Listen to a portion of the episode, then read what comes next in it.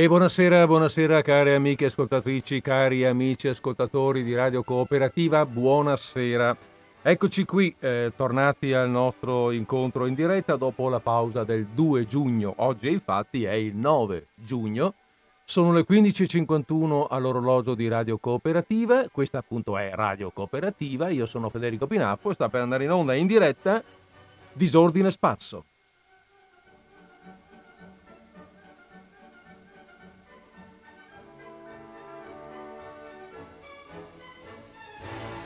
E via che andiamo via il nostro Radetzky con la sua marcia e partiamo noi con le nostre chiacchiere. Beh, insomma, chiacchiere, su via.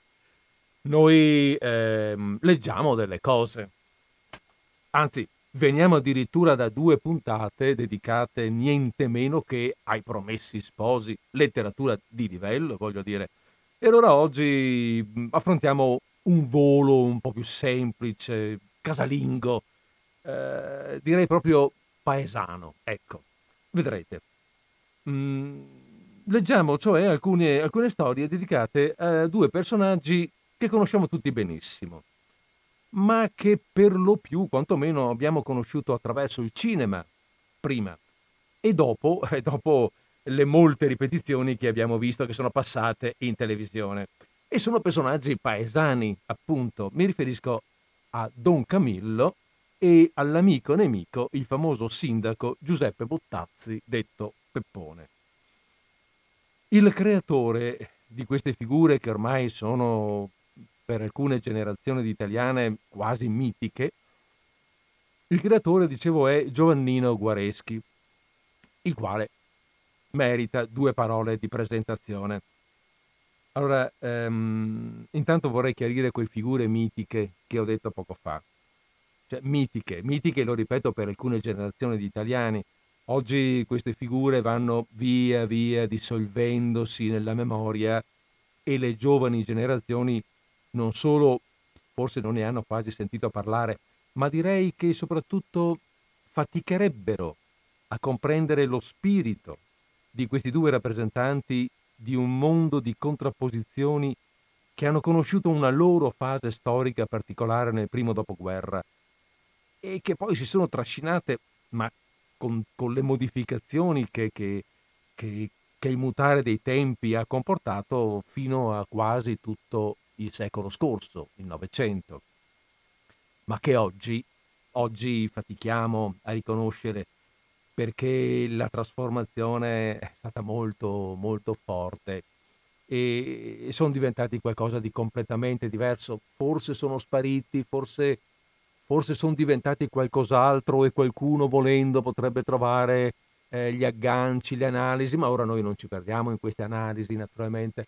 Eh, rilevo soltanto che queste figure che al, per tutto il secolo scorso sono state alle persone eh, diciamo che sono nate nel, nei primi, nel primo decennio del dopoguerra, eh, sono state comprensibili, oggi mh, mm, lo sarebbero molto meno. Allora, comunque, eh, non vogliamo fare politica, diciamo, ecco, appunto, eh, solo dire che in fondo eh, la storia non si impara solo sui libri, solo sui libri di storia con la S maiuscola, cioè ma anche sui libri di narrativa. E la si impara forse in maniera ruspante, in maniera più pratica, più, più vicina alla, uh, diciamo anche alla realtà, alla realtà di tutti i giorni però. Mm. Vabbè, comunque, allora dicevamo, volevamo dire due parole sull'autore Giovannino Guareschi. Eh, Giovannino, proprio Giovannino, all'anagrafe Giovannino, perché era iscritto e battezzato così, col diminutivo, e quindi lui ci teneva anche.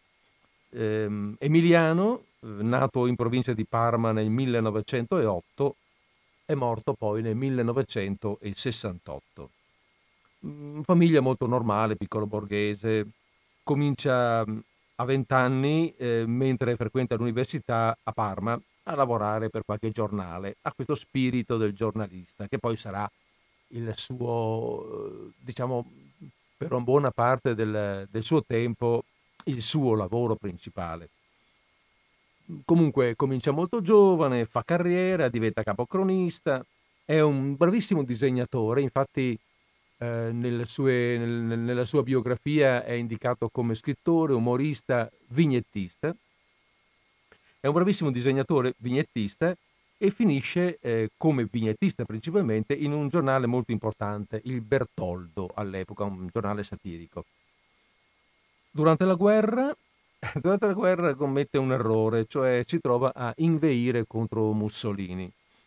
E, e mm, sì, per un motivo anche un po' balordo, nel senso che credeva che suo, suo fratello fosse morto in guerra e invece non è neanche vero. Comunque, insomma, vabbè, lui inveisce contro Mussolini e si trova eh, richiamato al fronte nel 43. L'8 settembre mm, del 43, nello stesso anno, viene fatto prigioniero dai tedeschi, si rifiuta di collaborare con la Repubblica Sociale, era um, ufficiale, lui mi pare tenente, e fu internato in un campo di concentramento. E qui scrisse, o comunque preparò, ecco, scrisse, diciamo, le, le, le bozze del eh, diario clandestino, un libro che mm, eh, narra la situazione, eh, la situazione molto particolare anche, direi, dei cosiddetti IMI, eh, gli internati militari italiani. Gli internati militari italiani erano delle figure, sono state delle figure un po' particolari, cioè erano appunto quei eh, militari, come lui, eh, fatti appunto prigionieri dai tedeschi che si erano rifiutati di collaborare con i tedeschi, pur senza essersi messi in, eh, essersi dati alla, alla, alla macchia, per dire. E per questo motivo furono considerati traditori ovviamente dai tedeschi, ma traditori furono considerati anche dagli italiani, per cui si trovarono internati e trattati peggio dei normali, eh, dei normali prigionieri di guerra. Comunque, vabbè, questo fu, è un problema, un problema grosso che si è trascinato, che si trascina ancora. Eh, c'è chi ne scrive, c'è chi ne parla, non lo affrontiamo qui, insomma, diciamo soltanto, ricordiamo che ha vissuto questo difficile periodo eh, difficile periodo di, di prigionia, molto difficile perché quando torna a casa da questo internamento pesa 40 kg, per cui insomma qualcosa, qualcosa vorrà pur dire. Ehm, eh, una cosa che si ricordava è che con lui ci furono parecchi personaggi eh, che poi sono diventati più noti nel tempo. C'era, eh, beh, ricordo, avevo alcuni nomi, letti alcuni nomi, ma ricordo per esempio eh, Gianrico Tedeschi, l'attore, lo ricordo anche perché Tedeschi ha compiuto cent'anni proprio qualche settimana fa. Allora, vabbè, abbiamo detto Giovannino Guereschi aveva protestato, mh, mm, si era fatto sentire, aveva proprio eh, gridato contro uh, Mussolini e rifiutato di diventare repubblichino. Però non perché sia un uomo di sinistra, Guareschi, anzi, Anzi, Guareschi rivendica con forza il suo essere di destra, in particolare monarchico. Aggiunge cattolico. E queste particolarità sua, del suo sentire e umano e politico eh, trascorrono, passano nella sua vita, soprattutto giornalistica.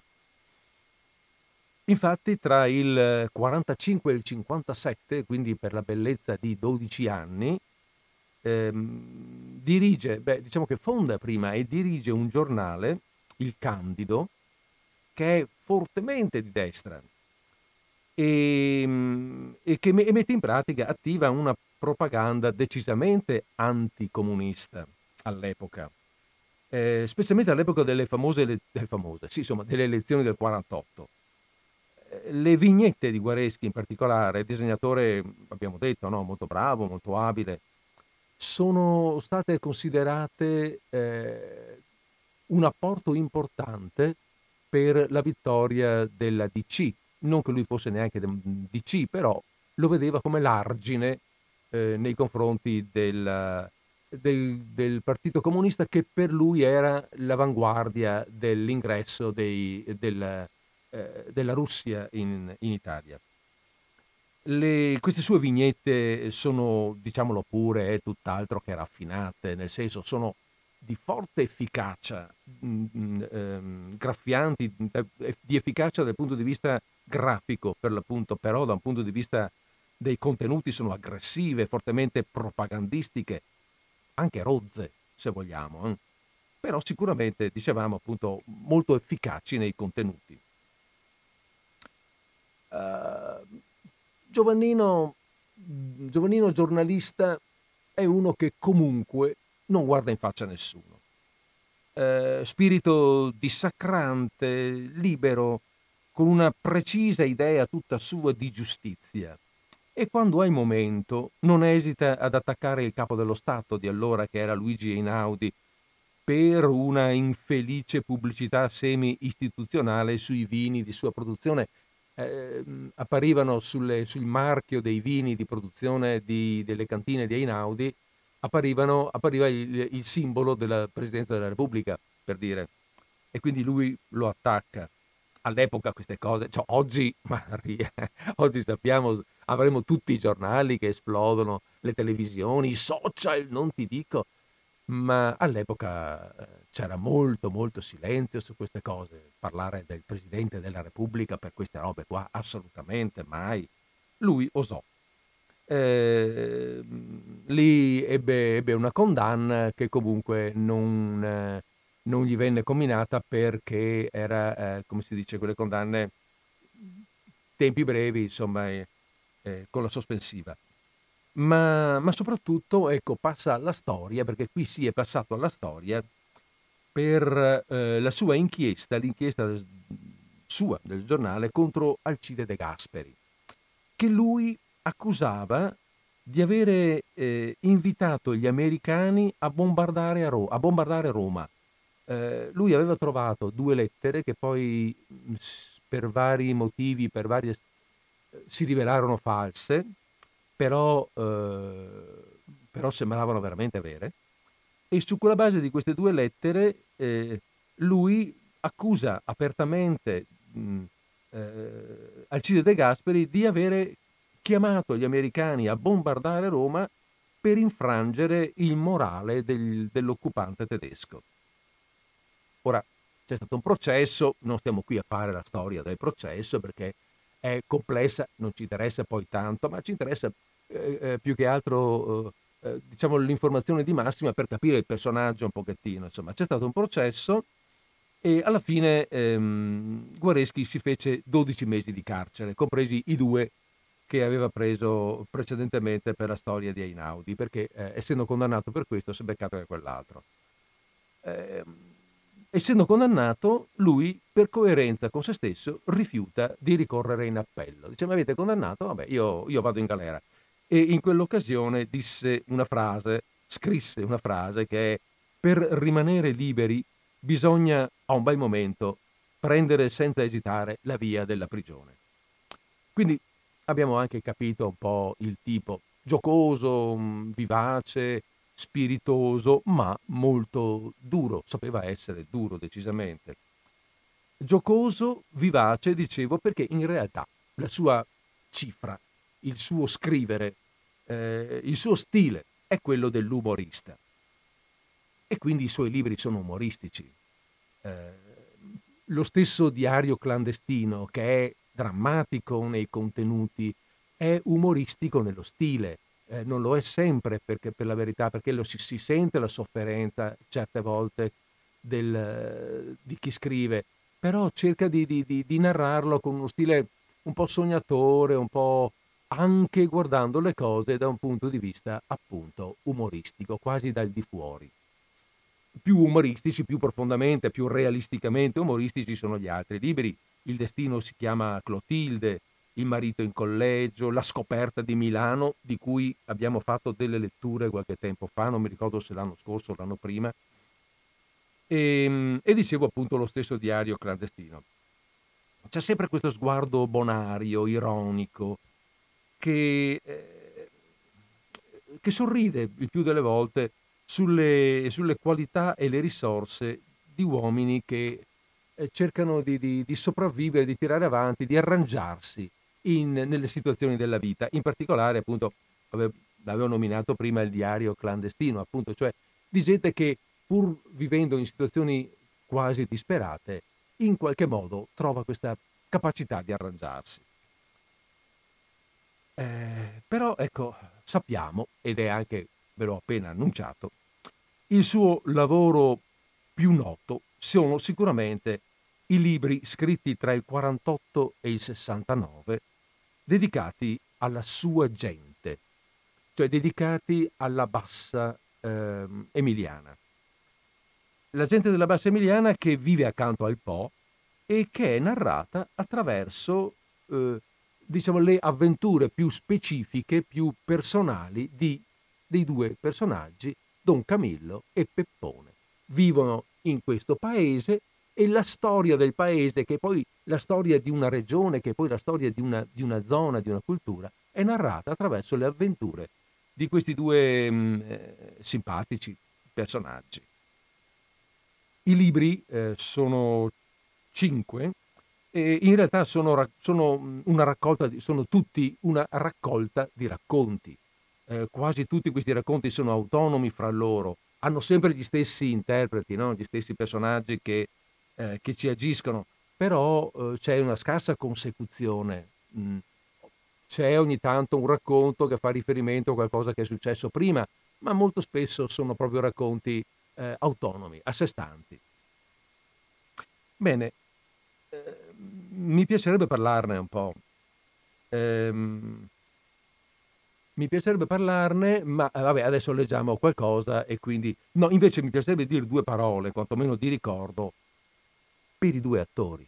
I due attori che ce li hanno fatti conoscere questi, questi personaggi, perché mh, mm, non credo che eh, i, i, libri, cioè, o meglio, scusate, mi, eh, mi correggo, i libri sono molto letti, sono stati molto letti, sono stati molto tradotti. Guareschi, eh, soprattutto con questi libri, risulta essere uno dei, mh, dei, più tradotti autori italiani nel mondo, tanto per capirci. Eh, però eh, ho anche la sensazione che sono vecchi ormai. Noi conosciamo questi personaggi prevalentemente attraverso la rappresentazione cinematografica. E quindi mi piacerebbe ricordare un po' questi, questi, questi attori, Gino Cervi in particolare, che fu un attore classico italiano, autore di accademia, un attore che aveva fatto uh, Shakespeare, un attore che veniva dalla, mh, mm, dal palcoscenico serio e che diventò, che diventò un, un, peppone assolutamente indimenticabile.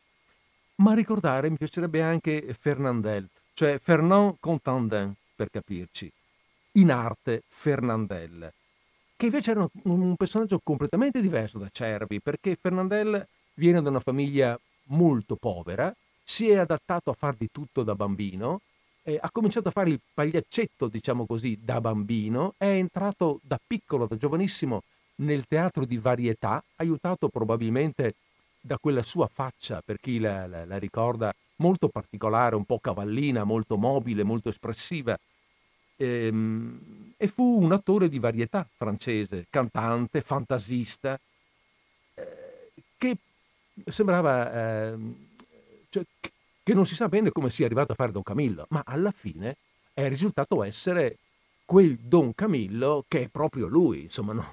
tant'è vero che lo stesso Guareschi a suo tempo, quando glielo proposero, fu molto scettico e poi ne, entusi- ne, divenne, ne divenne entusiasta. Vabbè, adesso facciamo parlare loro, io ho la mia presentazione, le mie chiacchiere le ho fatte. Ehm, cosa, vabbè, ecco, rilevo soltanto altri due aspetti importanti. E il primo è questo, eh, lo sentiremo, ma, ma, appunto lo abbiamo già visto al cinema. Guareschi, eh, uomo, abbiamo detto, di destra, anticomunista viscerale, dimostra eh, rispetto per la figura, per la persona e la figura, ma anche proprio per il pensiero di Peppone, eh, che è sempre indicato come un personaggio coraggioso, onesto, leale, eh, portatore anche di idee che l'autore eh, rispetta, tutto sommato, dimostra di rispettare. eh, magari lo sentiremo appunto nel, nella narrazione e lo abbiamo visto comunque. E poi, ah sì, e poi, e poi io ho parlato sempre di due personaggi perché poi sono i due che noi vediamo e che ricordiamo, ma in realtà i personaggi ricorrenti nel, nel roman, nel, nelle storie di Don Camillo sono sempre tre in realtà. Ricordiamo il profondo cattolicesimo di Guareschi. I personaggi tre sono Don Camillo, Peppone, ma non manca mai in ciascun racconto il crocifisso della chiesa di Don Camillo con il quale il nostro parroco dialoga e, con il quale, e dal quale anzi riceve suggerimenti, ammonimenti. Eh, c'è proprio un dialogo continuo, costante di parole che si odono, che si sentono, che sono scritte. Come se veramente Don Camillo ci parlasse e se veramente quel Cristo gli parlasse. Boh, eh, cosa posso dirvi io? Ah sì, eh, ancora, eh, specifico, chiarisco che il libro dal quale prendo le letture di adesso è il primo, quello del 1948 e lo si capisce eh, dall'ambientazione, per, uh, per lo stile, per, ma anche proprio per l'ambientazione, mh, come dire, uh, psicologica e, mh, e storica. Eh, boh, basta. A questo punto credo di aver detto quello che, quello che dovevo dire, salvo forse volendo insistere, così una piccola, una piccola uh, curiosità, no, una curiosità, una critica personale, to. Eh, secondo me i primi due libri di Don Camillo, questo, il, quello che si intitola Don Camillo, e il secondo, che è Don Camillo e il suo gregge, sono i migliori.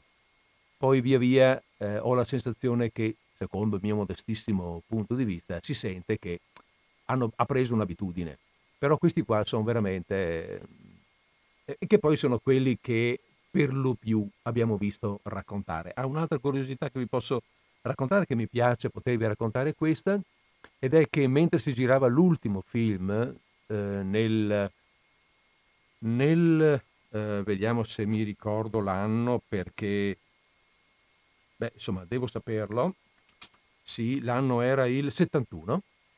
Nel 71 si stava girando l'ultimo film, che mi pare fosse Don Camillo e i giovani d'oggi, non vorrei sbagliare sul titolo, e eh, Fernandel si ammalò gravemente, si ammalò e poi morì. E il film era già avanzato nella produzione, però, eh, e allora lì si trattava di rifare alcune scene e poi finire le altre con un attore diverso ma Gino Cervi si rifiutò. Gino Cervi si ritirò eh, per rispetto nei confronti del, um, dell'amico attore, perché ormai tra Fernandel, Cervi e lo stesso Guareschi era nata una, una forte amicizia, proprio un sentimento umano di amicizia e, e, e Cervi non volle in qualche modo, eh, come dire, eh, sovrastare. Eh, ritenne che era ora che anche lui si ritirasse per rispetto appunto dell'amico che non poteva e che stava, stava morendo. Va bene, adesso cominciamo con le letture. Il primo racconto, vi ho detto, no? Il libro è diviso così con, nella forma dei, dei racconti. Mm. Il primo racconto, il primo brano, eh, è un brano breve, mm, l'ho scelto, l'ho scelto così come eh, come presentazione d'ambiente e personaggi, mm, come primo colpo, eh, primo colpo d'occhio. E si intitola Il battesimo. Entrarono improvvisamente in chiesa un uomo e due donne, e una delle due era la moglie di Peppone, il capo dei Rossi. Don Camillo, che in cima a una scala stava lucidando col sidol l'aureola di San Giuseppe, si volse e domandò cosa volevano. C'è da battezzare della roba, rispose l'uomo. E una delle donne mostrò un fagotto con dentro un bambino. Chi l'ha fatto? chiese don Camillo scendendo. Io, rispose la moglie di Peppone. Con tuo marito? si informò don Camillo. Si capisce. Con chi vuole che l'abbia fatto? Con lei? ribatté secca la moglie di Peppone. C'è poco da arrabbiarsi, osservò don Camillo avviandosi verso la sacrestia. So assai io. Non avevano detto che nel vostro partito è di moda l'amore libero. Passando davanti all'altare, don Camillo si inchinò e strizzò l'occhio al Cristo crocefisso. Avete sentito? E don Camillo ridacchiò. Gliel'ho dato il colpetto a quei senza Dio. Non dire stupidaggini, don Camillo, rispose seccato il Cristo. Se fossero senza Dio non verrebbero qui a far battezzare i figli. Se la moglie di Peppone ti avesse rifilato una sberla, te la saresti guadagnata. Se la moglie di Peppone mi dava una sberla, io li prendevo tutti e tre per il collo e... E? domandò Gesù. Eh, niente, si fa per dire, rispose in fretta don Camillo alzandosi. Don Camillo sta in guardia, lo ammonì Gesù. Indossati i paramenti, don Camillo si appressò al fonte battesimale. Come lo volete chiamare? chiese don Camillo alla moglie di Peppone. Lenin, libero Antonio, rispose la moglie di Peppone. Vallo a far battezzare in Russia, disse calmo don Camillo, rimettendo il coperchio al fonte battesimale. Don Camillo aveva mani grandi come badili e i tre se ne andarono senza fiatare. Don Camillo cercò di sgattaiolare in sagrestia, ma la voce del Cristo lo bloccò. Don Camillo, hai fatto una gran brutta cosa. Va a richiamare quella gente e battezza il bambino. Gesù, rispose don Camillo, dovete mettervi in mente che il battesimo non è mica una burletta. Il battesimo è una cosa sacra. Il battesimo, don Camillo, lo interruppe il Cristo. A me vuoi insegnare cos'è il battesimo? A me che l'ho inventato? Io dico che tu hai fatto una grossa soperchieria. Perché se quel bambino, metti il caso, in questo momento muore, la colpa è tua se non hai il libero ingresso in paradiso. Gesù, non drammatizziamo, ribatté don Camillo, perché dovrebbe morire. È bianco e rosso come una rosa? Non vuol dire, lo ammonì il Cristo. Gli può cadere una tegola in testa, gli può venire un colpo apopletico. Tu lo devi battezzare. Don Camillo allargò le braccia. Gesù, pensateci un momento. Si fosse sicuri che quello poi va all'inferno, si potrebbe lasciar passare. Ma quello, pur essendo figlio di un brutto arnese, può benissimo capitarvi fra capo e collo in paradiso.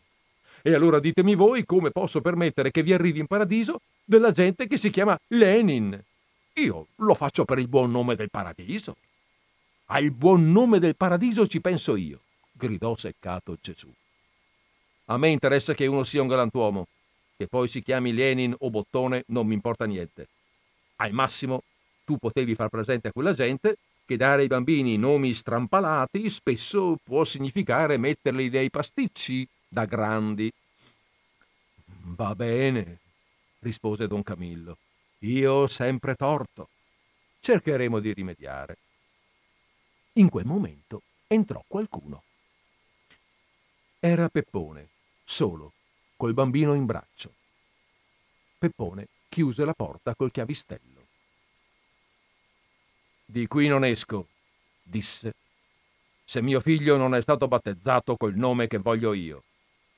Ecco, sussurrò sorridendo don Camillo rivolto al Cristo. Lo vedete che gente? Uno è pieno delle più santi intenzioni e guardate come lo trattano. Mettiti nei suoi panni, rispose il Cristo, non sono sistemi da provare, ma si possono comprendere. Don Camillo scosse il capo. Eh. Ho detto che di qui non esco se non mi battezzate il figlio come voglio io, ripeté Peppone. E, deposto il fagotto col bimbo su una panca, si tolse la giacca, si rimboccò le maniche e avanzò minaccioso. Gesù, implorò don Camillo, io mi rimetto a voi. Se voi stimate giusto che un vostro sacerdote ceda alle imposizioni dei privati, io cedo. A ogni modo domani non lamentatevi se poi mi porteranno un vitello e mi imporranno di battezzarlo. Voi lo sapete, guai a creare dei precedenti. Rispose il Cristo, in questo caso tu devi cercare di fargli capire. E se quello me le dà? Prendile, don Camillo, sopporta, soffri come ho fatto io. Allora don Camillo si volse. D'accordo, Peppone, disse. Il bambino uscirà di qui battezzato, però non con quel nome dannato.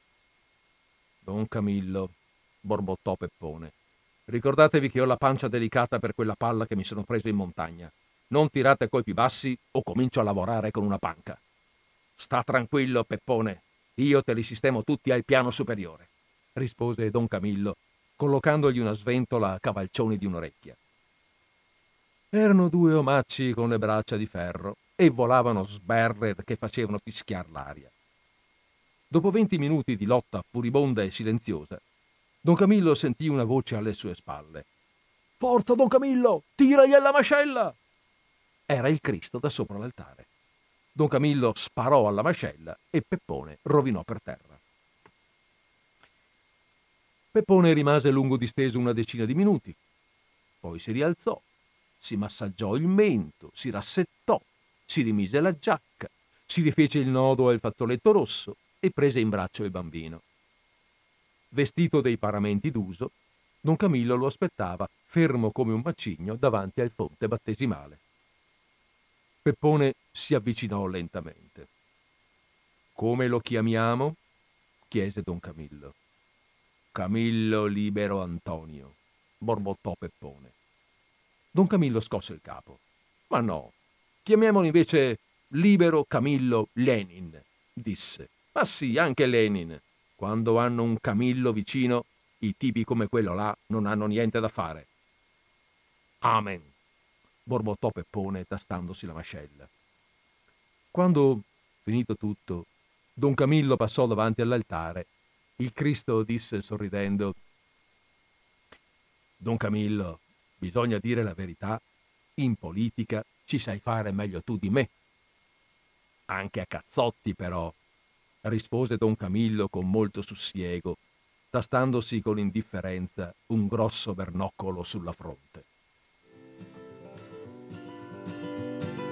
We can get a drink at the money tree. Or come see me at the UBG. Either way, it's okay. You can get home on the subway. My mind, not so fine. Most of the time. North Hollywood skyline, North Hollywood skyline, North Hollywood skyline,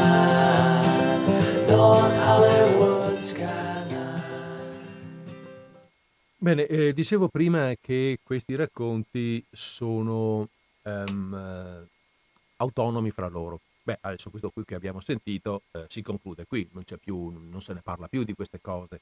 Ed è un racconto, de, è uno dei primi della, delle prime pagine. Diciamo che eh, è effettivamente uno di quei due o tre raccontini iniziali che servono a mh, eh, presentare le persone, no? presentare i personaggi, a dare un po' un'idea di ambientazione. Adesso eh, vi leggo due racconti invece che sono fra loro collegati. Il primo eh, è, diciamo che eh, si chiudono ciascuno per conto suo, però il secondo fa netto riferimento al primo. Per cui ve li leggo tutti e due, con una pausa in mezzo per riprendere fiato. E sono racconti questi eh, che sono un po' più avanti nel tempo. No? Ormai i personaggi li conosciamo già, abbiamo capito chi sono, e ehm, diciamo che mi interessano perché sono veramente racconti d'ambiente, d'ambiente di un'epoca, di un periodo, di un, di un immediato dopoguerra, eh, ricordo che il libro esce nel 48, e quindi di un immediato dopoguerra in una zona, eh, l'Emilia, eh, dove mm, le tensioni sono state molto forti. Il primo si intitola Incendio doloso. Era una notte piovosa, quando improvvisamente la casa vecchia cominciò a bruciare. La casa vecchia era un'antica bicocca abbandonata in cima ad un montarozzo e la gente si faceva scrupolo di avvicinarvisi anche di giorno, perché dicevano che era piena di vipere e di fantasmi. La cosa strana stava nel fatto che la casa vecchia consisteva in una gran macchina di sassi, perché il legno, anche il pezzetto più minuto che era rimasto da quando l'avevano abbandonata, portandosi via tutti gli infissi, se l'era mangiato l'aria e invece adesso la bicocca bruciava come un falò. Molta gente scese nella strada e uscì nel, dal paese a vedere, e non ce n'era uno che non si meravigliasse. Arrivò anche don Camillo, il quale si mise nel crocchio che stava infilando la carrareccia che conduceva alla casa vecchia. Sarà qualche bella testa rivoluzionaria che ha riempito di paglia la baracca e poi le ha dato fuoco per festeggiare qualche data importante, disse ad alta voce don Camillo facendosi largo a spintoni e mettendosi in testa il branco. Cosa ne dice il signor sindaco? Peppone non si volse neppure. Ora vuole che ne sappia io, brontolò. Beh, come sindaco dovresti saper tutto, ribatté don Camillo, che ci prendeva un gusto matto. Ricorre oggi forse qualcosa di storico? Non lo dica neanche per scherzo, o domattina il paese dirà che l'abbiamo organizzata noi questa maledetta faccenda, interruppe il brusco, che assieme a tutti i capoccia rossi marciava a fianco di Peppone. La carrareccia, finite le due siepi che la fiancheggiavano, sfociava in un grande pianoro pelato come la miseria, al centro del quale c'era il breve montarozzo che faceva da basamento alla casa vecchia. La distanza dalla bicocca era di 300 metri e si vedeva la bicocca bruciare come una torcia. Pepone si fermò e la gente si allargò a destra e a sinistra. Una folata di vento portò una nuvola di fumo verso il gruppo. Altro che paglia, questo è petrolio. La gente cominciò a commentare il fatto curioso e qualcuno si mosse per proseguire, ma furono fermati da grandi urla. Non fate stupidaggini! Truppe si erano fermate a lungo nel paese e nei dintorni sulla fine della guerra. Si poteva trattare di serbatoi di nafta o benzina messi lì da qualche reparto, oppure nascosti da qualcuno che li aveva rubati. Non si sa mai. Don Camillo si mise a ridere. Non facciamo dei romanzi. A me la faccenda non mi convince e voglio andare a vedere coi miei occhi di che cosa si tratta. Si staccò deciso dal gregge e si avviò con passo rapido verso la bicocca. Oramai aveva percorso un centinaio di metri quando Peppone con quattro zampate lo raggiunse. Vada indietro lei! E con quale diritto ti impicci nei fatti miei? rispose brusco don Camillo, gettandosi indietro il cappello e mettendosi i grossi pugni sui fianchi. Glielo ordino come sindaco. Io non posso permettere che un mio cittadino si esponga stupidamente al pericolo. E quale pericolo? Non sente che puzzo di petrolio e benzina? Cosa sa lei che diavoleria ci sia là dentro? Don Camillo lo guardò sospettoso. E tu? Cosa ne sai? chiese. Io? Io non ne so niente, ma ho il dovere di metterla in guardia perché, come c'è il petrolio là dentro, ci potrebbe essere anche altra roba. Don Camillo si mise a ridere. Ho capito. Sai cos'è la faccenda? Che ti ha preso la FIFA e adesso ti secca di far vedere ai tuoi gregari che il loro capo prende lezioni di coraggio da un povero pretonzolo reazionario com'è Don Camillo. Peppone strinse i pugni. I miei uomini mi hanno visto lavorare in montagna e adesso si tratta di lavorare in pianura, compagno sindaco. La FIFA è differente al piano e al monte. Peppone si sputò nelle mani e, gonfiato l'ampio torace, si avviò verso l'incendio con passo deciso. Dopo 50 metri, don Camillo, che era stato a guardarlo a braccia conserte, scattò e ben presto lo raggiunse. Alt! disse, arraffandolo per un braccio. Halt un corno! gridò Peppone divincolandosi. Lei vada, vada a innaffiare i suoi gerani. Io continuo. Si vedrà adesso chi avrà paura fra me e lei. Don Camillo avrebbe voluto sputarsi nelle mani, ma non lo fece perché si ricordò che era l'arciprete. Si limitò a gonfiare anche lui il torace e a stringere i pugni e si avviò. Camminarono a fianco a fianco, Peppone e Don Camillo, e la distanza diminuiva e già si sentiva il riverbero della fiamma. E passo passo Stringevano sempre di più i denti e i pugni, studiandosi con la coda dell'occhio, sperando ognuno che l'altro si fermasse, ma decisi tutti e due a fare ognuno un passo più avanti dell'altro. Ottanta, sessanta, cinquanta metri. Alt! disse una voce alla quale era impossibile non obbedire. E i due si arrestarono nello stesso identico istante, fecero dietro front, poi scattarono di corsa come fulmini. Dieci secondi dopo, uno scoppio tremendo squarciava il silenzio, mentre la bicocca saltava in aria aprendosi come un fiore di fuoco.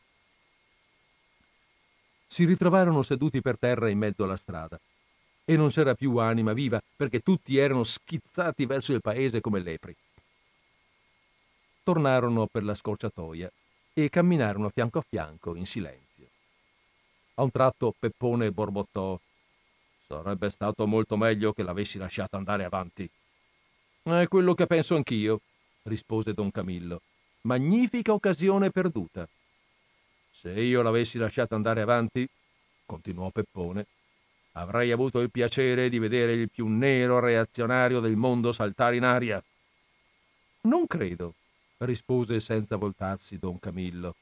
A venti metri mi sarei fermato. E perché? Perché Sapevo che nella grotta sotto la casa vecchia c'erano sei bidoni di benzina, 95 mitra, 275 bombe a mano, due casse di munizioni, sette mitragliatrici e tre quintali di tritolo. Peppone si fermò e lo guardò con gli occhi sbarrati. Niente di strano, spiegò don Camillo. Prima di dar fuoco alla benzina ho fatto l'inventario. Peppone strinse i pugni. Io dovrei ammazzarla adesso, urlò, digrignando i denti. Eh, lo capisco, Peppone, ma è difficile ammazzarmi. Ripresero a camminare. Dopo un po' Peppone si fermò. Ma allora, esclamò, lei lo sapeva che pericolo c'era. Eppure è arrivato fino a 50 metri e se non ci avessero dato l'alt avrebbe continuato. Si capisce? Lo sapevo come lo sapevi tu, rispose don Camillo. Qui era in ballo il nostro coraggio personale. Peppone tentennò la testa. Però non c'è niente da dire. Siamo in gamba tutti e due. Peccato che lei non sia dei nostri. Eh, è quello che penso anch'io. Peccato che tu non sia dei nostri. Davanti alla canonica si lasciarono.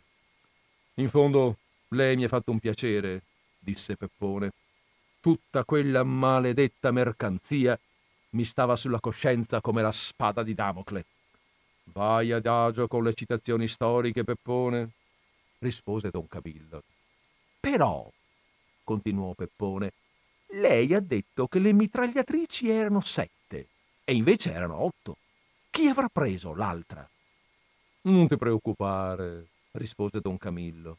L'ho presa io quando scoppierà la rivoluzione proletaria, devi girare alla larga dalla canonica.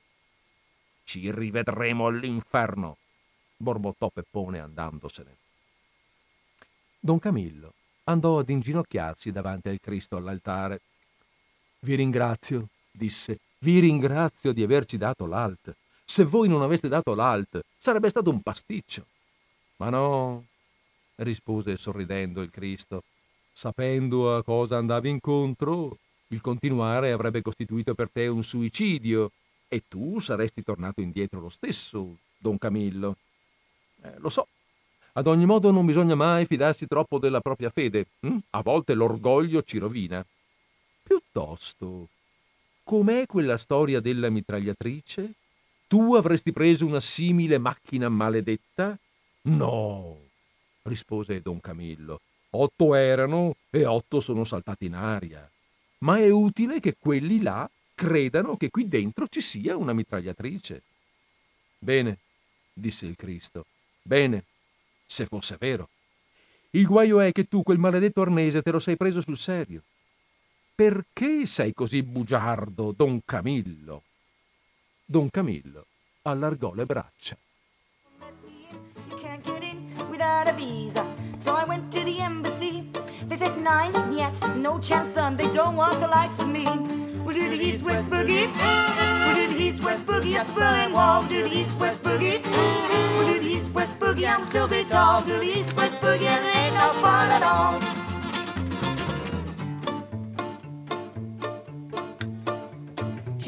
The of all the Kremlin, one of the Soviet socialites. I long to dance in Yorgi Park and to share those Moscow lights. She made them flock to the Eastern Bloc. She soon had Warsaw packed.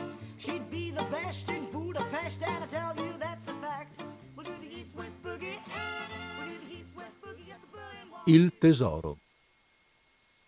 Arrivò in canonica lo Smilzo, un giovane ex partigiano che faceva da portaordini a Peppone quando Peppone lavorava in montagna e adesso l'avevano assunto come messo in comune.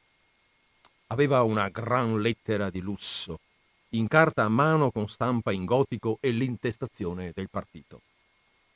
La signoria vostra è invitata a onorare della sua presenza la cerimonia a sfondo sociale che si svolgerà domattina alle ore 10 in Piazza della Libertà.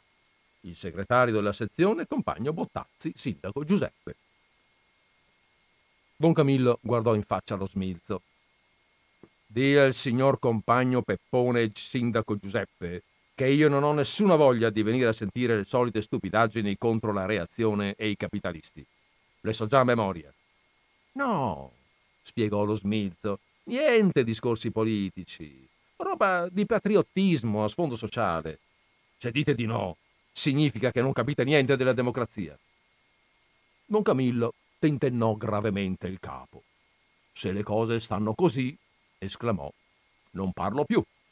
Bene, dice il capo che veniate in divisa e con gli arnesi. Gli arnesi? Sì, la secchia e il pennello. C'è da benedire roba. Lo smilzo parlava in questo modo a Don Camillo, appunto in quanto era lo smilzo, uno cioè che, per la sua taglia speciale e per la sua sveltezza diabolica, in montagna poteva passare tra palla e palla senza scalfirsi. Così quando il grosso libro lanciato da Don Camillo arrivò nel punto dove c'era la testa dello smilzo, lo smilzo era già fuori dalla canonica e pigiava sui pedali della sua bicicletta.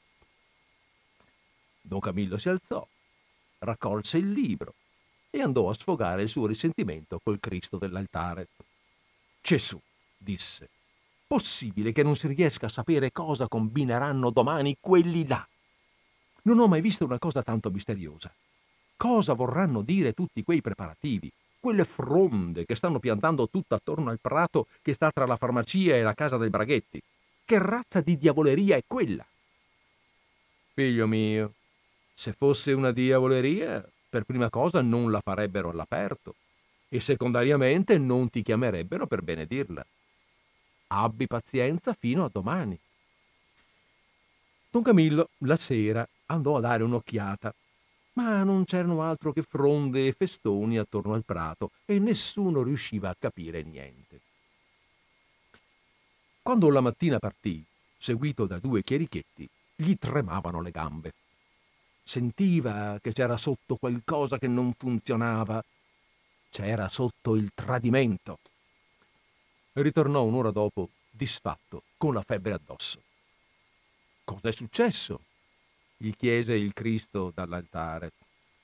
Una cosa da far rizzare i capelli, balbettò don Camillo. Una cosa orrenda.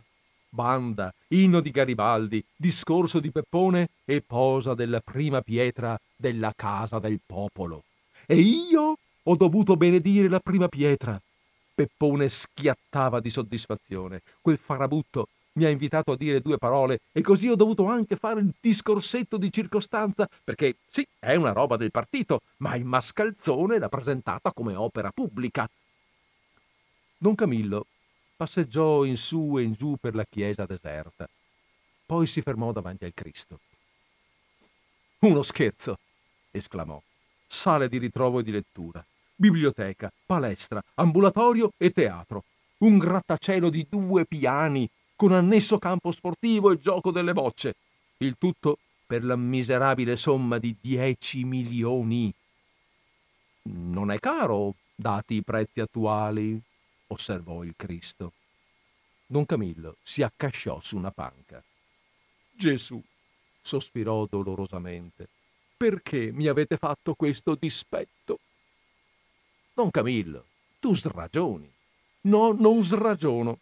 Sono dieci anni che vi prego in ginocchio di farmi trovare un po' di quattrini per impiantare una bibliotechina, una sala di ritrovo per i ragazzi, un campo di gioco per i bambini, con la giostra e l'altalena e magari una piccola piscinetta come c'è a Castellina. Sono dieci anni che mi arrabatto facendo complimenti a degli sporcaccioni di spilorci proprietari che prenderei volentieri a sberle tutte le volte che li incontro. Avrò combinato duecento lotterie, avrò bussato a duemila porte e non sono riuscito a niente. Arriva un pezzo di farabutto scomunicato ed ecco dieci milioni piovergli in tasca dal cielo. Il Cristo scosse il capo. Non gli sono piovuti dal cielo, rispose, se li è trovati in terra. Io non c'entro, don Camillo. È il frutto della sua iniziativa personale. Don Camillo allargò le braccia. Eh, allora la cosa è semplice. Significa che io sono un povero stupido. Don Camillo andò a camminare ruggendo nel suo camerone in canonica. Escluse il fatto che Peppone si fosse procurato i dieci milioni assaltando la gente per la strada o scassinando la cassaforte di una banca. Quello, nei giorni della liberazione, quando è arrivato giù dalla montagna e sembrava che dovesse esserci la rivoluzione proletaria da un momento all'altro, ha sfruttato la fifa di quei vigliacchi di signori e ha spillato loro quattrini. Poi pensò che in quei giorni di signori non ce n'era uno in paese, mentre invece c'era un reparto inglese arrivato assieme agli uomini di Peppone. Gli inglesi si erano insediati nelle case dei signori prendendo il posto dei crucchi, i quali, essendo stati fermi in paese un bel pezzo, avevano ripulito razionalmente le case dei signori di tutte le cose migliori. Quindi non c'era neppur da pensare che Peppone si fosse procurato i 10 milioni razziando. Forse i soldi venivano dalla Russia? Si mise a ridere. Figuriamoci se i russi hanno in mente Peppone. Gesù, andò a implorare alla fine don Camillo, non potete dirmi dove Peppone ha trovato i quattrini? Don Camillo, rispose sorridendo il Cristo, mi prendi forse per un agente investigativo? Perché chiedere a Dio quale sia la verità quando la verità è dentro di te? Cercala, don Camillo. Intanto, per distrarti un po', perché non fai un giro fino alla città? La sera dopo, ritornando dalla gita in città, don Camillo si presentò il Cristo in uno stato di impressionante agitazione. Che ti succede, don Camillo? Una cosa pazzesca! esclamò don Camillo ansimando. Ho incontrato un morto! A faccia a faccia nella strada! Don Camillo, calmati e ragiona. Di solito i morti che si incontrano a faccia a faccia nella strada sono dei vivi. Lo escludo, gridò don Camillo. Quello è un morto morto, perché l'ho portato io stesso al cimitero. Se è così, rispose il Cristo, non dico più niente. Sarà un fantasma? Don Camillo alzò le spalle. Ma no, i fantasmi esistono soltanto nella zucca delle donnette stupide. E allora? Già, borbottò Don Camillo. Don Camillo raccolse le idee. Il morto era un giovanotto magro, uno non del paese, che era sceso giù dai monti assieme agli uomini di Peppone. Era ferito alla testa e malconcio e lo avevano sistemato al pianterreno della Villa d'Occhi, che era stata la sede del comando Crucco e che ora era diventata la sede del comando inglese. Nella stanza attigua a quella del malato, Peppone aveva sistemato il suo ufficio comando. Don Camillo ricordava benissimo. La villa era circondata da tre ordini di sentinelle inglesi e non entrava né usciva una mosca, perché vicino si combatteva ancora e gli inglesi ci tengono particolarmente alla propria pelle. Ciò era successo la mattina. La notte stessa il giovanotto ferito era morto. Peppone mandò a chiamare don Camillo verso la mezzanotte, ma quando don Camillo arrivò, il ragazzo era già freddo. Gli inglesi non volevano morti in casa e verso il mezzogiorno la bara contenente il povero ragazzo usciva dalla villa portata a braccia da Peppone e dai suoi tre più fidi e coperta da un drappo tricolore. Un reparto armato di inglesi, bontà loro, aveva reso gli onori. Don Camillo ricordava che la cerimonia funebre era stata commoventissima. Tutto il paese dietro il feretro posto su un affusto di cannone. E il discorso al cimitero, prima che la bara venisse calata nella fossa, l'aveva fatta proprio lui, Don Camillo, e la gente piangeva. Anche Peppone, che era in prima fila, singhiozzava. Quando mi ci metto io so parlare. Si compiacque Don Camillo rievocando questo episodio. Poi riprese il filo logico del suo discorso e concluse. E con tutto questo, io sono pronto a giurare che il giovanotto magro che ho incontrato oggi in città è quello che ho portato alla sepoltura. Sospirò. Così è la vita. Il giorno dopo, Don Camillo andò a trovare nella sua officina Peppone, che lavorava sdraiato sotto un'automobile. Buondì, compagno sindaco, sono venuto per dirti che da due giorni sto ripensando alla descrizione della tua casa del popolo. Che ve ne pare? ghignò Peppone. Magnifica, magnifica. Mi ha fatto decidere a mettere in piedi quel localetto con piscina, giardino, campo di giochi, teatrino, eccetera, che come sai ho in testa da tanti anni. Farò la posa della prima pietra la domenica ventura. Ci terrei molto che venissi anche tu, come sindaco. Peppone uscì di sotto la vettura e si pulì con la manica della tuta la faccia unta. Volentieri, cortesia per cortesia. Bene, nel frattempo cerca di stringere un tantino il progetto della tua casa. È troppo grossa per il mio temperamento. Peppone lo guardò sbalordito. Don Camillo, siete svanito? non più di quella volta quando ho fatto una funzione funebre con un discorso patriottico a una cassa da morto che non doveva essere chiusa bene perché ieri ho incontrato il cadavere a spasso in città. Peppone digrignò i denti. Cosa vorreste insinuare? Niente. Che, in quella, ca- che quella cassa alla quale gli inglesi hanno presentato le armi e che io ho benedetto era piena di roba trovata da te nella cantina della Villa d'Occhi, dove prima c'era il comando tedesco. E il morto era vivo e nascosto in solaio. Ah, urlò Peppone, ci siamo con la solita storia. Si tenta di infamare il movimento partigiano. Lascia stare i partigiani, Peppone, a me non mi freghi. E se ne andò, mentre Peppone borbottava oscure minacce. La sera stessa Don Camillo lo vide arrivare in canonica, accompagnato dal brusco e da altri due pezzi grossi, quelli stessi che avevano portato la bara. Lei, disse cupo Peppone, ha poco da insinuare. Era tutta roba rubata dai tedeschi. Argenteria, macchine fotografiche, strumenti, oro, eccetera. Se non la prendevamo noi, la prendevano gli inglesi. Era l'unico modo per farla uscire. Qui ho le ricevute e testimonianze. Nessuno ha toccato una lira. 10 milioni sono stati ricavati e 10 milioni saranno spesi per il popolo.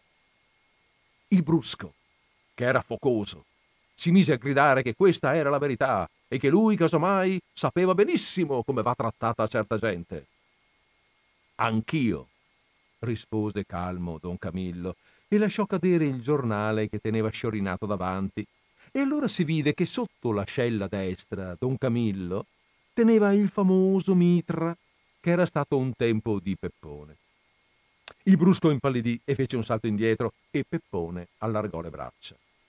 Don Camillo, non mi pare che sia il caso di litigare. Neanche a me, rispose don Camillo, tanto più che sono perfettamente d'accordo con voi. Dieci milioni di ricavo e dieci milioni debbono andare al popolo. Sette con la vostra casa del popolo e tre con il mio ritrovo giardino per i figli del popolo. sinite parvulos venire ad me. Io chiedo soltanto la mia aspettanza. I quattro si consultarono a bassa voce, poi Peppone parlò. Se non aveste quel maledetto arnese fra le mani, vi risponderei che questo è il più vile ricatto dell'universo. La domenica seguente, il sindaco Peppone presenziò con tutte le autorità alla posa della prima pietra del ritrovo giardino di Don Camillo. E fece anche un discorsetto. Però trovò modo di sussurrare a Don Camillo questa prima pietra forse sarebbe stato meglio legarvela al collo e poi buttarvi in po'. Don Camillo la sera andò a riferire al Cristo dell'altare. Cosa ne dite? chiese alla fine. Quel che ti ha risposto Peppone. Se tu non avessi quel maledetto arnese tra le mani, direi che questo è il più vile ricatto del mondo. Ma io tra le mani non ho che l'assegno che mi ha consegnato Peppone, protestò don Camillo. Appunto, sussurrò il Cristo. Con questi tre milioni farai troppe cose buone e belle, don Camillo, perché io possa maltrattarti. Don Camillo si inchinò e andò a letto a sognare un giardino pieno di bambini, un giardino con giostra e altalena, e sull'altalena c'era il figlio più piccolo di Peppone, che cinguettava come un uccelletto. Still the rivers flow, the sun will glow, the seeds will grow, the wind will come and blow it all away.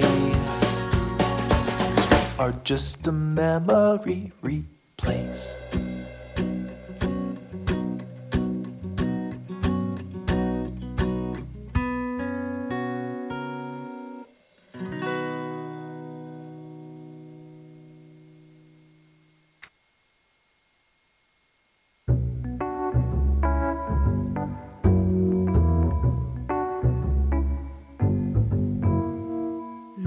Pas peur d'être celle qui fait des étincelles, étincelle qui t'a déçu.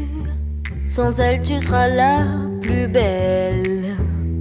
Moi, je roule sans gêne, j'égrène des graines de mon tour du cou.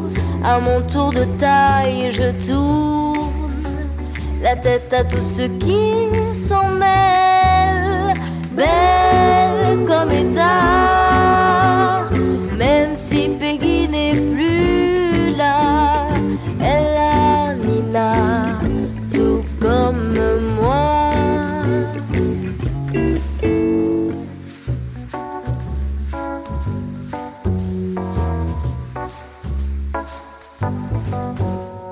Je ne veux pas être une madone.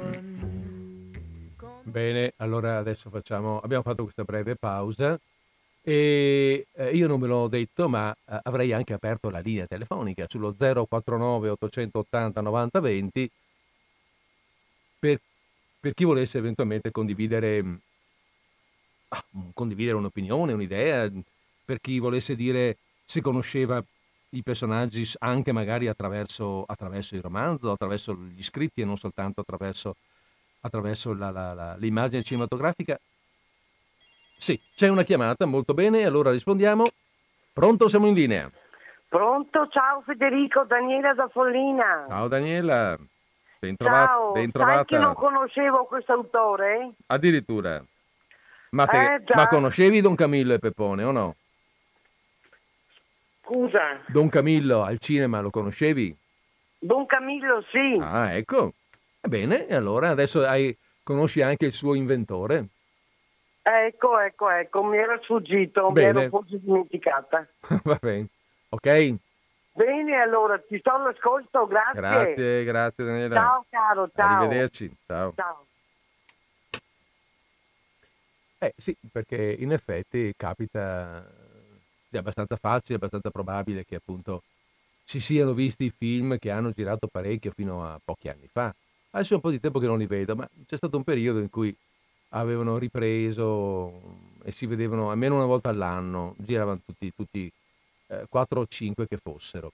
Anche l'ul- l'ultimo, l'ultimo, quello del quale eh, ho detto che, mm, del quale ho detto che, eh, o meglio, dal quale ho detto che Cervi si era ritirato, lo hanno eh, girato due attori eh, diversi. Eh, sto, pensando, sto pensando i nomi, vabbè, in questo momento non, non, non ricordo. Uno era um, Lionel Stander, un autore inglese, mi pare che fosse Stander, e l'altro un autore italiano molto conosciuto, del quale però in questo momento mi sfugge il nome. Se mi guardo attorno è anche possibile che lo trovi, ma adesso non lo trovo. Vabbè, pazienza. Ehm, va bene. Allora, allora, beh, vabbè, niente. Eh, scusate, sono, sono ancora qui che giro pagine, sapete, sono ancora qui che giro pagine per vedere se trovo il nome perché è un autore famosissimo eh, l'ho in mente di, di vista, ma non ce l'ho, eh, non ce l'ho nel, nel nome. Va bene. Mm. Gastone Moschin, eh, lo, vedi che l'ho trovato. Gastone Moschin, un attore molto noto, eh, mm, che noi, noi, veneti dovremmo conoscere, beh, a parte che Moschin era veneto, ma eh, lo conosciamo molto bene per la sua straordinaria immagine, interpretazione di Signore e Signori di Gino Cervi, ma poi lo abbiamo visto anche in Amici miei, lo abbiamo visto in molti, in molti film, comunque anche Mostinger, prevalentemente attore di teatro. Altra telefonata, molto bene. Pronto, siamo in linea. Buonasera. Buonasera. Sono Luisa. Buonasera Luisa. Guardi che era una realtà non è eh, una finzione letteraria, era proprio nei fatti così. Mm-hmm. Sì, sì, eh, ma infatti eh, lo dicevano che la storia non, si, storia non si impara solo sui libri di storia. Sì, certo. beh, credo che questo non si studi nelle, nei, nei, nei, testi, però io l'ho visto, mm. io ho 74 anni ero piccolissima, avrò avuto tre anni, quattro anni.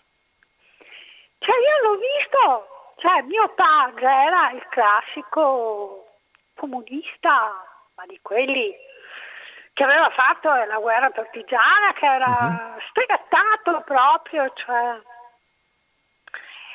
Ed era una guerra col prete del paese. Ah sì, ma, certo.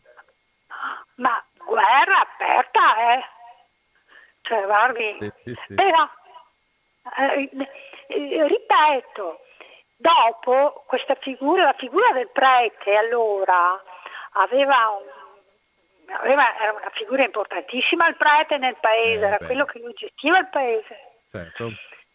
Quindi c'era anche un atteggiamento di, come si dice, cioè non era il, il comune, il prete, il prete era qualcosa che che, che andava rispettato comunque, capito? Certo, certo, certo, ma magari altro. Ah, appunto, ma ripeto, era uno scontro totale. Anche se, ripeto, se fosse stato con una persona comune invece che con un prete, magari sarebbe finito in maniera diversa. Sì. Ma così eh, eh, sì. c'era questo... Sì, c'era questo scontro, ma c'era anche eh, un atteggiamento di, di, di consenso, perché poi io bambina vedevo solo chiesa e, e, e preghiere e, quindi, sì, capito? Sì, certo, certo. Mia madre era sempre in chiesa, cioè, eh, eh. Però, eh, però, lo scontro era totale col prete. Certo. quindi... Mm-hmm. Sì, sì, Era quindi... una realtà. Certo, eh, sì, no, no, ma eh, chiaramente Guareschi romanza, ci, ci, ci, ci, infiora sopra, ma racconta di una cosa vera, racconta un periodo in cui i sentimenti erano questi, certo. Certo, e sono rimasti questi fin tutti gli anni 50, penso. Cambiato, ma no, no, anche gli anni, per sì. chi li ha vissuti. Mio padre è morto così. Eh sì. Cioè, capito, eh, con eh, queste... Sì, eh, sì. Parlavi del prete del paese, voleva dire sentirlo iniziare una litania che non finiva più, anche quando aveva 80 anni. Sì, sì. Quindi, Va bene. Grazie, buongiorno. Grazie, grazie, grazie Luisa, arrivederci. Eh, sì, no, appunto, gi- giustamente, ehm, certo, eh, la, la narrazione, eh, diciamo così, romanzata è una cosa, qui parla di sberle, di, insomma, però i sentimenti erano quelli. Eh, altra telefonata, bene, pronto, siamo in linea. E avanti con Roberto. E avanti con Roberto. Allora, buonasera. Buonasera Roberto. Allora, il primo film che io vidi Eh, all'oratorio, premetto che io ho superato i 6-0, eh. va bene. Beh, Se, se Un- avessi un raga- artisti, un ragazzotto, un ragazzotto quindi. sì, eh, pensionato tra poco, a breve, dopo 40 e rotti anni. Va bene. Eh, il primo film che io vidi Mm. all'oratorio fu Don Camillo. Eh, pensa. Mm. Il primo quindi proprio, immagino. È stato il- il- lo sverginamento del, in, in oratorio, no? Appunto nel vedere... E le posso garantire Mhm. che l'avrò visto questo film eh, e lo ricerco anche. eh, ehm, però, guardi, 200 oggi nella mia vita, 300? No, dai. No, guardi, cioè, non, io non sto, non sì, sto sì. scherzando. No, no, ma è vero che ha girato Quello, tantissimo. quella, eh, fecero 5, poi in- iniziarono un sesto, Mm. e poi mm, per Esatto. andare morì Esatto. Di malattia, se non sbaglio. sì, no? sì, sì, sì. Quello che mi è Tumore. stato meno, meno, meno vicino, mm, cioè meno piacevole, cioè meno comico, Mm. è stato l'ultimo, Eh. diciamo quando fanno il viaggio a Mosca, Ah, sì. eh, dimostrano cioè, che la, la Chiesa è universale a prescindere. E poi a braccetto, no? Cioè, preannunciano, credo che succederà qualche anno dopo, eh, il famoso Mm. eh, connubio da c'è, colpa c'è, no? Mm. Democrazia cristiana fanno il compromesso storico, no? Non so Sì, se sì, sì, sì, sì. si, si invertono, no? Tu hai la faccia da e tu hai la faccia Sì, da democristiano. sì. Cioè, il buon Gu- Guareschi, che tra l'altro eh, venne, perché lo davano eh, desideroso di, di- di- di- portare avanti una politica di centro-destra, di destra, no? Beh. Venne un po' boicottato se non sbaglio quegli anni, no? Beh, oddio, dopo, eh, beh, eh, ai suoi tempi, ai primi anni, ai primi anni era, era sicuramente importante. Andando avanti nel tempo, chiaramente Esatto, ecco, la sua ma tra posizione... l'altro veniva, cioè, veniva contestato da coloro che erano al suo fianco, che poi si sono messi dall'altra parte, no? Vabbè, si sono poi- ricreduti dall'altra parte? Questo questa è una cosa Eh, che... cos- Anche perché in quei periodi erano tutti fascisti, poi sono diventati tutti anti- antifascisti. Eh, la politica... Bocca, tanto per fare un nome, eh, a caso, Bocca, No. non so se ne dice qualcosa, no?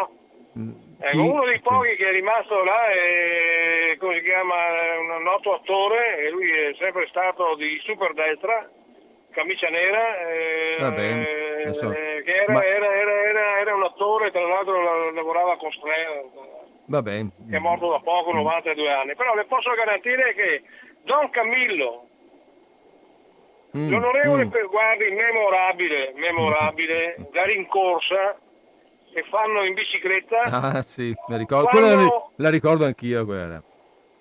Quella eh, mi fa venire la pelle d'oca perché sopra quella, quella immagine è la immagine del- dell'Italia degli anni. Che poi gli viene rifilato, gli, viene, cioè, gli ritorna a Peppone perché eh, Don Camillo cerca di, di- di fregarlo con le famose 5.000 lire per comprare il giornale dell'Unità Ah, sì. e poi quando questo va a fare il deputato ritorna, cioè che non va, a fare dopo nel film successivo, ritorna, scusi, ritornano indietro e gli rende, gli rende le 5 Mm. le 5 le 5 mila Sì. lire, so, 5, era un 5 comunque di mezzo, Sì, eh, e gli dice buon uomo, Eh, buon, eh. uomo perché si, si va, eccomi qua, gli prende la valigia. Comunque posso dire che è lo stereotipo italiano, punto. Va bene. Cioè, Guereschi ha dimostrato, diciamo, nel- con i suoi libri e con, i, con i film, che poi sono sempre stati comunque, tutti quanti li ha, li ha- li ha seguiti personalmente. Ah, sì, sì, sì. Sì. eh, cioè, comunque era l'Italia degli anni 60 Eh, sì. e sicuramente ha anticipato quello che sarebbe successo, diciamo, tutti i papocchi che sarebbero venuti dopo. D'accordo? E la maestra, quando la scuola era scuola, Ah, oggi, poi- oggi, oggi- oggi Eh. è un po' più rossetto, oggi è un po' più rossetto i Eh, va bene, va bene. La scuola quando era rispetto della scuola, della maestra e via dicendo. capito?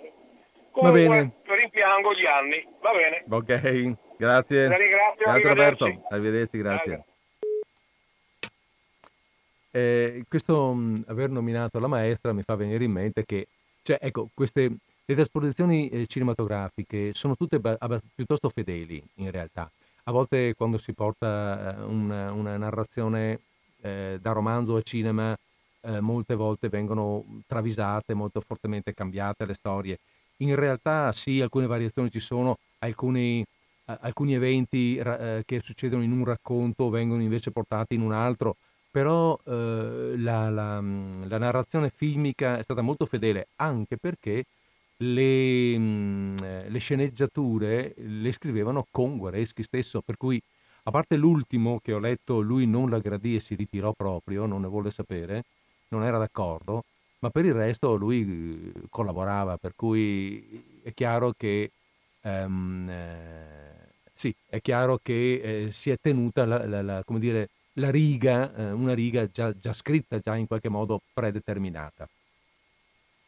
Va bene, Ehm, eh, cosa faccio? Leggo un altro racconto? Ma potrei leggere un altro, però abbiamo fatto le 17.07 e allora scusate, devo scegliere qualcosa della durata giusta, cioè insomma che duri poco. Eh, una cosina per esempio come questo 5 più 5 di pagina 309. Ah beh, eh, se non ricordo male, mm, ah sì, eh, sì, vabbè, questo è molto breve e mm, qui andiamo sul tema sentimentale invece, perché eh, Guareschi ha anche questo no, fra i suoi temi, il sentimentale. E lo abbiamo un po' sentito anche prima. Eh, c'è, eh, sì, c'è il combattimento, ci sono le sberle che volano, eh, ma c'è anche sotto sotto forte- un forte spirito di, eh, una forte ricerca di buoni sentimenti. Tutti i personaggi sono portatori di buoni sentimenti, anche nelle pagine drammatiche, ci sono alcune pagine drammatiche dove si parla di un, di un omicidio, di un morto, di una situazione molto, molto pesante, però sotto in fondo c'è ehm, comunque la ricerca del buon sentimento. no? E qui questo racconto qua, 5 più 5, si intitola, è molto centrato su questo. Ve lo leggo. Le cose si erano guastate forse per via della politica e pur senza che fosse successo niente di speciale, Peppone, quando incontrava Don Camillo, faceva una smorfia di disgusto e voltava la faccia da un'altra parte.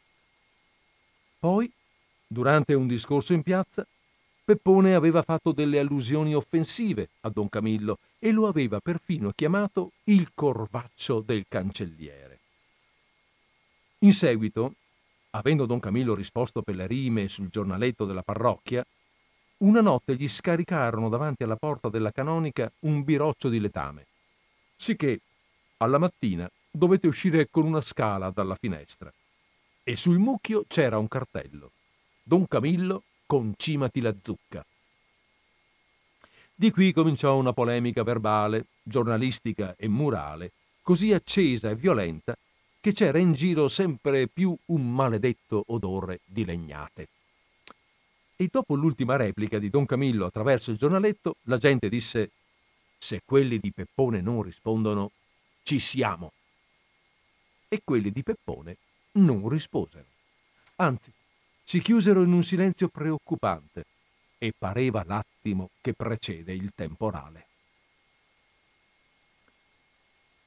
Una sera, Don Camillo stava in chiesa, assorto nelle sue preghiere, quando udì cigolare la porticina del campanile e non fece neppure in tempo a levarsi in piedi che Peppone gli stava dinanzi. Peppone aveva il viso tetro e teneva una mano dietro la schiena. Pareva ubriaco e i capelli gli ciondolavano sulla fronte. Don Camillo, con la coda dell'occhio, mirò un candelabro che gli stava a fianco e, calcolata bene la distanza, si alzò in piedi con un balzo all'indietro e si trovò con la mano stretta attorno al pesante arnese di bronzo. Peppone strinse le mascelle e guardò negli occhi Don Camillo. e don Camillo aveva tutti i nervi tesi ed era sicuro che appena Peppone avesse mostrato quello che celava dietro le spalle, il candelabro sarebbe partito come una saetta. Lentamente Peppone trasse la mano da dietro la schiena e porse a don Camillo un grosso pacco stretto e lungo.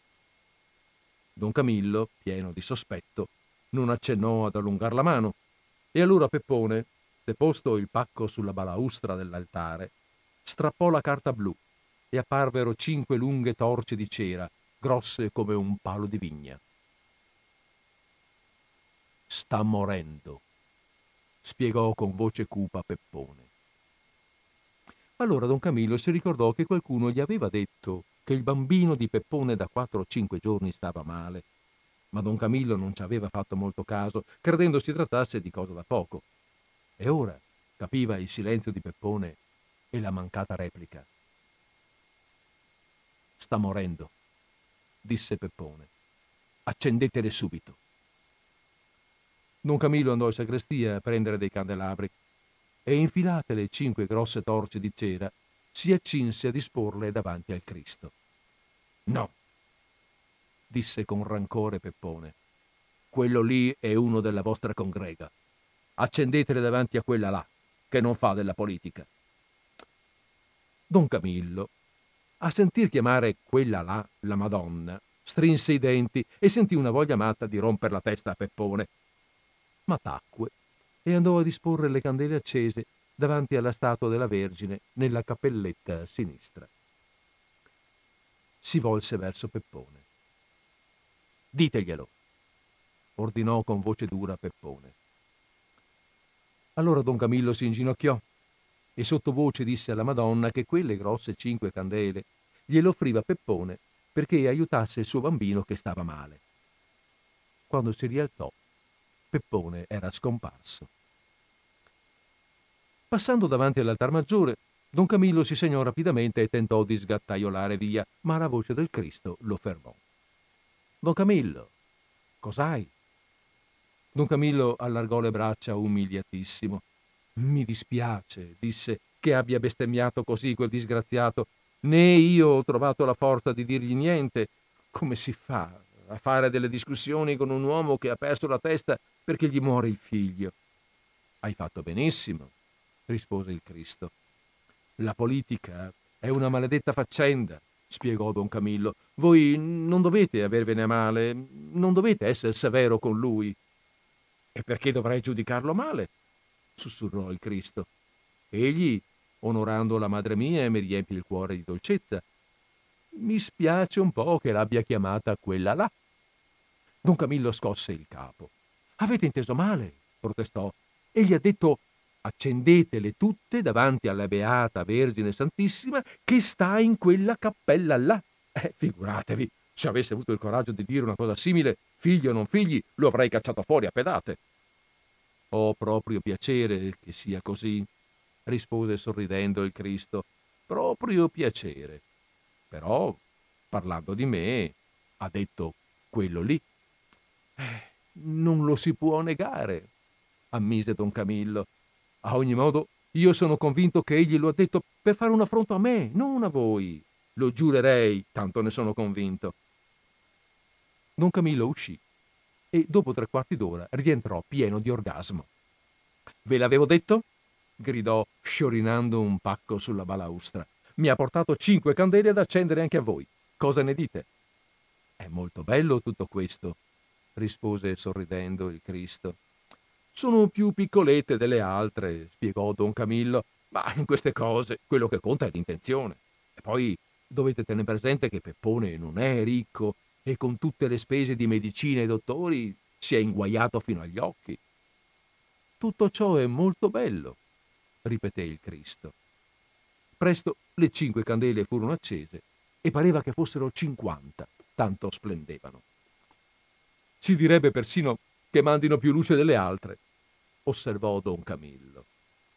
E veramente mandavano molta più luce delle altre, perché erano cinque candele che don Camillo era corso a comprare in paese, facendo venire giù dal letto il droghiere e dando soltanto un acconto, perché don Camillo era povero in canna. E tutto questo Il Cristo lo sapeva benissimo e non disse niente, ma una lacrima scivolò giù dai suoi occhi e rigò di un filo d'argento il legno nero della croce. E questo voleva dire che il bambino di Peppone era salvo. E così fu. Flash floods and forest fires. Your eyes in the rearview mirror. Raving on a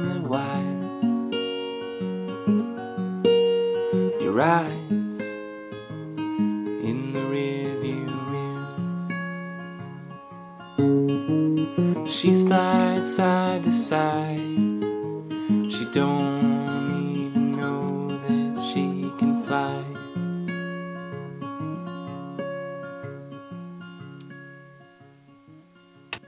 Bene, eh, e con questo io direi che eh, per quanto riguarda le letture abbiamo concluso, abbiamo concluso anche perché ormai sono le 17 e 17 minuti e fra tre minuti chiude la trasmissione, quindi non c'è tempo di leggere altro.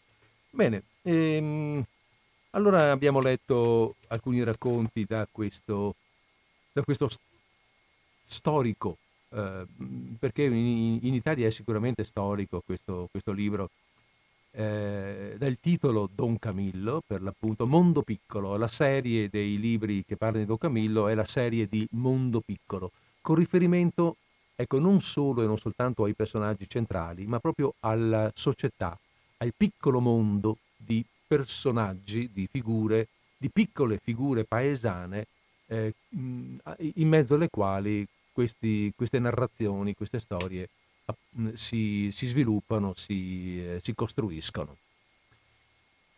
Eh, storico, dicevo, e perché è storico, eh, nel senso che è vecchio, nel senso che, nel senso che è mh, dentro la memoria di molti di noi, e quindi fa parte un po' della nostra storia, ma anche perché, come si notava prima eh, parlando con i nostri ascoltatori, anche perché racconta brani di storia italiana eh, brani realistici tutto sommato, pur nella fantasia e nella, eh, fra virgolette, esagerazione del, della, narrazione, della narrazione romanzata. Bene, eh, allora a questo, punto, a questo punto la chiudiamo qua. La chiudiamo qua, a me non resta che salutarvi, darvi appuntamento per martedì prossimo, faremo qualcos'altro e eh, quindi vi, una, vi, vi, auguro una buona conclusione di giornata, una buona conclusione di settimana e ribadisco, ehm, e ribadisco il, il arrivederci a martedì prossimo, stessa ora, 15.50, stesso posto, Radio Cooperativa.